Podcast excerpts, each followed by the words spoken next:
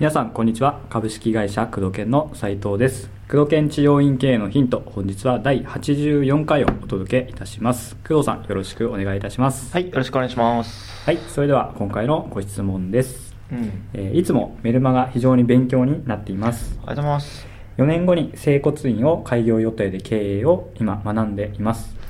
その中で口コミによる紹介は何%ほどが業界の基準なのか、基準がありましたらぜひ教えていただけないでしょうか。よろしくお願いいたします。というご質問です。口コミ率、口コミの、そうですね、口コミ紹介による集客というか何%ほどかっていうことですね。それは何に対しての何%という質問なんだろう。業界の基準が知りたいみたいですね。例えば、全体神経の何%っていう話だと、かなり分かりづらくなってきて、例えばすごくうまくいってる先生は、新規一人先生でね、すごくうまくいってる新規は毎月50人から60人来て、そのうち約半分が口コミっていう先生もいらっしゃるし、逆にホームページの、新規集客がすごく多い先生なんかは、そうだね、うちでやってらっしゃる、やらせていただいている方ですと30人、全部の新規が来る、そのうち20人がホームページ、で、そのうち5人が大体口コミで、5人が通りがかりっていう先生も、でこれで平均で、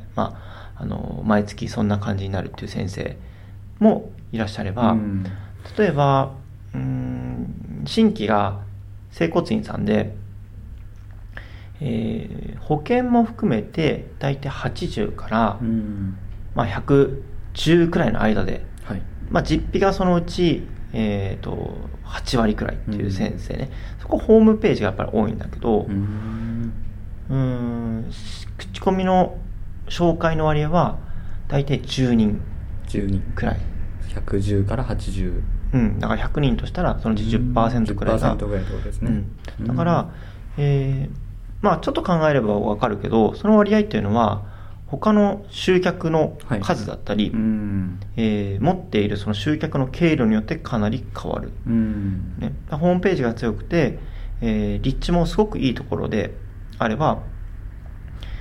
その口コミの割合は必然的に下がってくるし、そういうことですね。逆に言うと、ホームページも少ないと、で通りがかりも少ないと、誰も知らない路地にあって、口コミでしか来任しないというと、紹介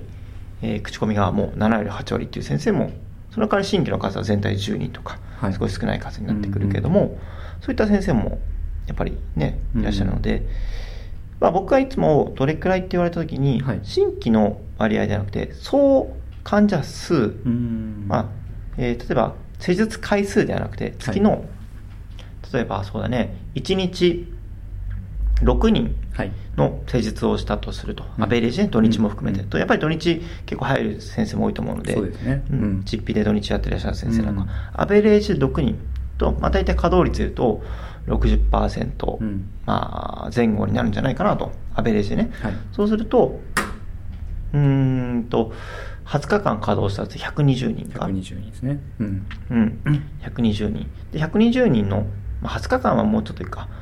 じゃあ25日間週1休みとかにした場合か、何人 ?25 日間150人くらい、150人くらいじゃないですか、6人で、ちょっと計算してみると分かると思うんですが、1日6人 ×25、 今ちょっと計算機で計算しましたけど、150人、これが150人いたとすると、これは週1回来る人とかも、混じってると思うんですけど、単純検査で150人の新しい違う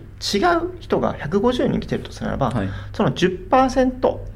前後を一つの基準とするといいですよと、分かりやすい基準を作るためにね、以前、コンサルティングとか行ってる時に、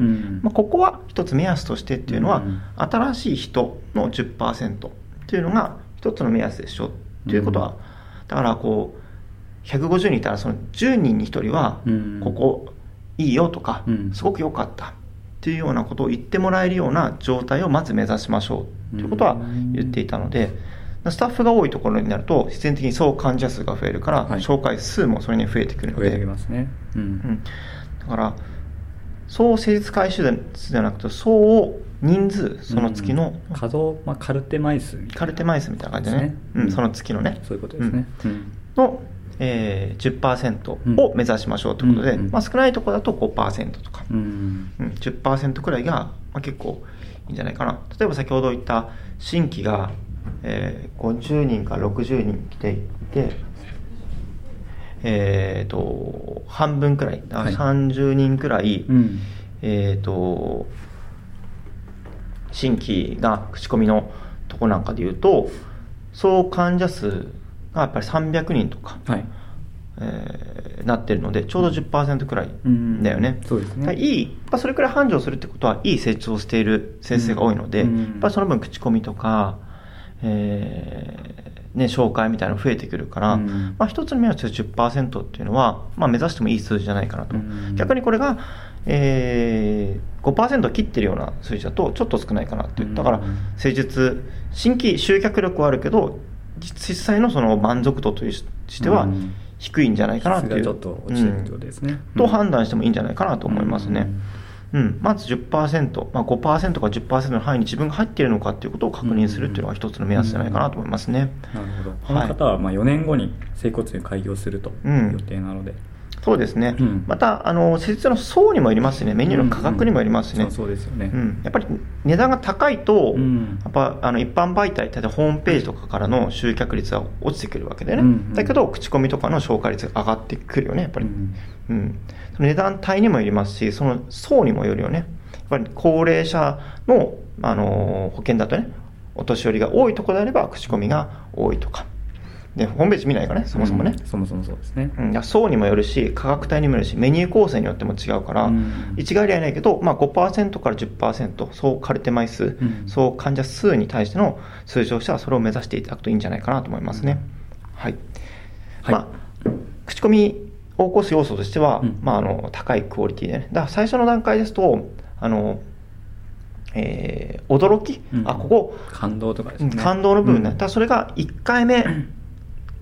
その初めて受けた時ってやっぱ一番感動しやすいから、うんうんうん、1回目でそう新規の、うん、初めて来た方新規の方がどれくらい紹介してくれてるかっていうところを計測するのもありですよね、うんうんうん、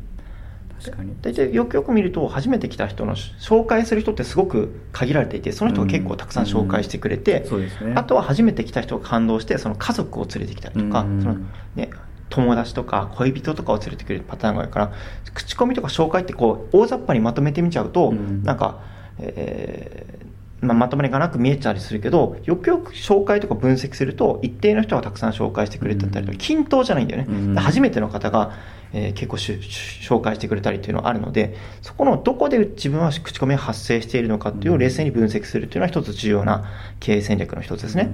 んうん、ぜひ必ずいますもんね、うん、その毎回紹介してくれる患者さんとかそう、うん、限られてるからねだからそこのどこに限られてるのか、うん、それを増やすにはどうしたらいいのか、うん、初めての人が、うん、全然紹介してくれないそれはおかしいからはい、初めての感動が薄いんだからそこをなんとかしなきゃいけない、うん、ビフォーアフターしっかり見せるとかそういったツールを使うとか、うん、そういったところをね考え直す必要があるので大雑把に数字だけじゃなくてどこから起きてるのかどういう値段構成で起きてるのかっていうのをしっかりと見極めるのが必要になってきますね、うん、はいそうですね以上口コミとか紹介の背景をそうですねことも大事ですねそう数字を分析するのはいいんですけど、うん、その数字の背後を見るっていう癖をつけないとね、うん、ただの数字を割ってしまいますのでなぜその数字が起きているのかその数字はどういった経緯があっての数字なのかということをね冷静に考えるということが重要ですね。はい以上で今週はいいんじゃないですかね。はいということで工藤研治療院経営のヒントをお届けしてまいりました。工藤さんありがとうございました。はいありがとうございました。失礼します。